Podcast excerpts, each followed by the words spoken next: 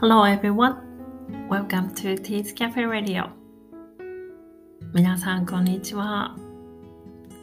いかがお過ごしでしょうか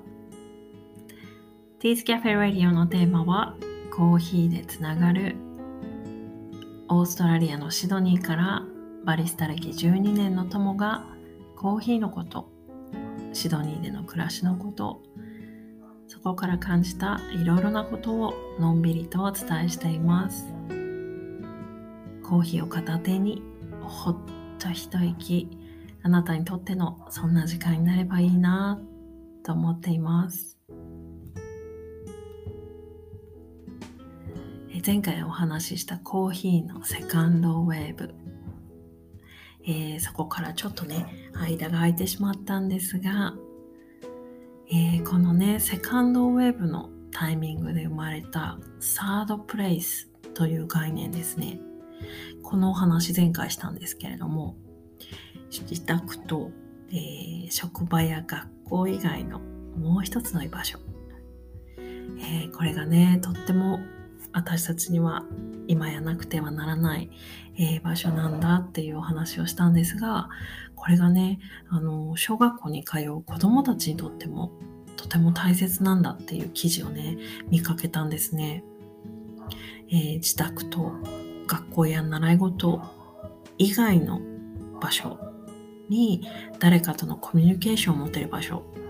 あるいは一人で一息つけるような場所このね、まあ、一人になるっていうこの場所を作るっていうのは子どもたちにはね難しいのかもしれないんですけれども、えー、やっぱりね、えー、コミュニケーションが持てる別の場所っていうのがねあることによって、えー、こう健全なねあの精神状態といいますかあの健全なね成長といいますか、えー、そういうことをね促してくれるんだなっていうことでえー、子供たちにとってのコーヒーのような役割をしてくれるものって何なんだろうっていうふうにね、ぼんやりと考えながら読んでいました。えー、前回は1990年代までにあったセカンドウェブについてお話ししました。さあ、いよいよ2000年に入りますね。えー、ここ20年間に起こっている、えー、コーヒーのトレンド、サードウェーブについてお話ししたいと思います。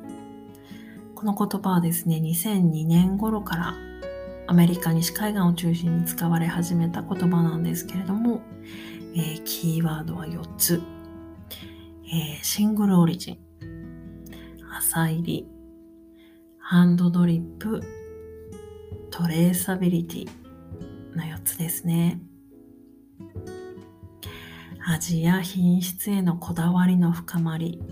や生産者への関心の高まりによって現れた流れとなっています日本に到来したのは2015年サンフランシスコの隣オークランドからスタートしたブルーボトルコーヒーが上陸したことが大きなきっかけとなっています。すごいね、ブームがありましたよね。あの、何時間待ちとかっていうのが、あの、清澄白河にできたブルボトルコーヒーで、えー、起こっていましたけれども、えー、4つのキーワードについてお話ししていきたいと思います。1つ目はシングルオリジンですね。これは生産地域を限定かつ明確にしたコーヒーのことを指します。国や地域、銘柄といった大きなカテゴリーではなくて、一つのエリア、農園、一人の生産者、一つの苗木など小さいカテゴリーに限定されています。品質にね、ブレが少なくて、高品質なコーヒーを安定して楽しめるという特徴があるんですね。シングルオリジンの中でもシングルエステートコーヒーと呼ばれるものがあって、これは一つの農園に特定したものだそうです。まさにね、作り手さんの顔が見えるコーヒーということで、農園で生産されてから私たちが飲むまで、その経緯がね、はっきりとしているっていうことが強みなんですね。えー、つ目のキーワード、朝入りです。皆さん、セカンドウェーブのコーヒーの特徴覚えてますか？そう、これが深入りだったんですよね。え、真逆なんですけれども、コーヒー豆本来の酸味をしっかり味わうことができるというのがこの朝入りコーヒーの特徴です。え、この酸味、え、日本人の方の多くはですね、コーヒーの酸味を苦手と感じるだそうなんですが、え、コーヒー本来の果実由来のフルーティーさ経験されるとですねもしかしたら目から鱗体験ができるんじゃないかなというふうに思いますあのこのフルーティーさをね綺麗な酸味というふうに表現するそうなんですが朝入りのハンドドリップで感じられる綺麗な酸味ね、これ特にコーヒーの酸味が苦手っていう方にはね、ぜひ一度あの、騙されたと思って体験していただきたいと思います。3つ目。これがハンドドリップですね。一杯ずつ丁寧にハンドドリップすることが特徴です。日本のね、古き良きに喫茶店と通じるところがあるかなというふうに思います。ここオーストラリアでは、特にシドニーではですね、まだまだ一杯ずつハンドリップ、ハンドドリップ、ポーオーバーですね、してるお店っていうのはほとんどないんですよね。まあ、あのミルクを使ったエスプレッソベースのコーヒーっていうのがまだまだ主流です。まあ、もしかしたらこの保守的なオーストラリアの皆さんはこのままね、この流れを続けるんじゃないかなと思ったりもします。なんかすごくね、ユニークな形でこのサードウェーブを捉えているような感じになりますね。そして4つ目がトレーサビリティです。この英語、あの言葉自体は追跡可能なっていう意味なんですけれども、このね、サードウェーブの頃から、あのマイクロロットと言われる小規模な生産者と、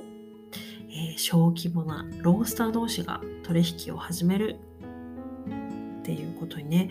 なったそうなんですね。まあこれはね、本当に国によってもシステムが違ったり、えー、法律のこと、えー、関税のこと、物流事情、いろいろいろいろとあるんですけれども、まあ、分かりやすく言うと、まあ、今までスポットライトが当たらなかった地域だったり、国、あとは生産者の方と、えー、こう取引をね、始めるロースターさんが現れ始めたっていうことなんでしょうかね。ということで、まあ、サードウェブでね、活躍するバリスタは、まあ、いつ豆が焙煎されたのか、コーヒーがね、どのような生産処理を得たか、えー、生産者のこだわりだったり廃棄は何なのか、もしそれがブレンドされたコーヒーだとすると、どのようなね、調合の意図があるか、などをカッピングを通じて、えー、風味特性を描写することができるというのがですね、えーまあ、バリスタにこう課せられている技術といいますかね、えー、なるかなというふうに思うんですけれども、こでね、同じ時期に聞かれるようになったスペシャリティコーヒーというものについても説明したいと思います。えー、かつてね、私もたくさんお世話になりました。日本スペシャリティコーヒー協会。えー、この協会の定義によると、えー、スペシャリティコーヒーとは消費者が美味しいと評価して満足するコーヒーであることちょっと抽象的ですね、えー、生産国においての栽培管理収穫生産処理選別そして品質管理が適正になされ決定豆の購入が極めて少ない木豆であること。そして適切な輸送と保管により劣化のない状態で焙煎されて欠点豆の混入が見られない焙煎豆であること。さらに適切な抽出がなされカップに生産地の特徴的な素晴らしい風味が、えー、表現されること、えー、ということがね求められるというふうになってるんですけれども、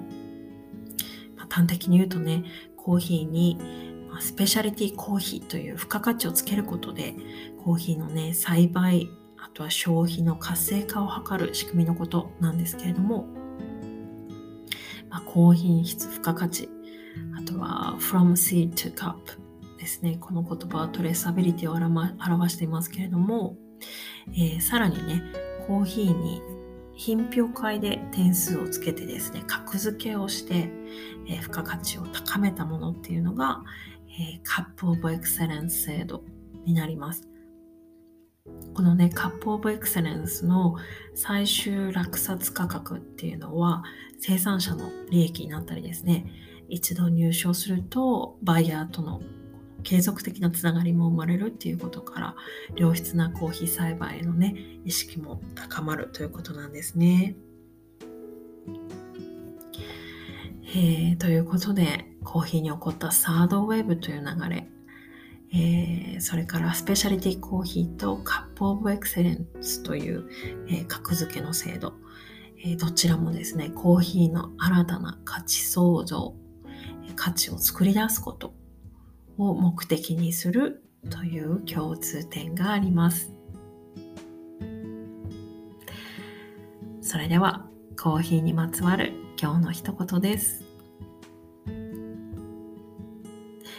What goes best with a cup of coffee? Another cup. 一杯のコーヒーに最も合うものは何かそれはもう一杯のコーヒーだ。What goes best with a cup of coffee? Another cup. 一杯のコーヒーに最も合うものは何かそれはもう一杯のコーヒーだ。俳優、DJ、作家、多彩な経歴で知られるヘンリーバンドのフロントマン。ヘンリー・ローリンズの言葉です。もう本当にね、コーヒーが好きで好きでどうしようもないっていう感じが現れてるなっていうふうに思うんですけれども、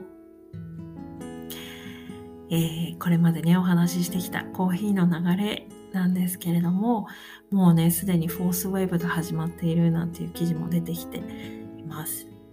これがね、何かというと、自宅で楽しむコーヒー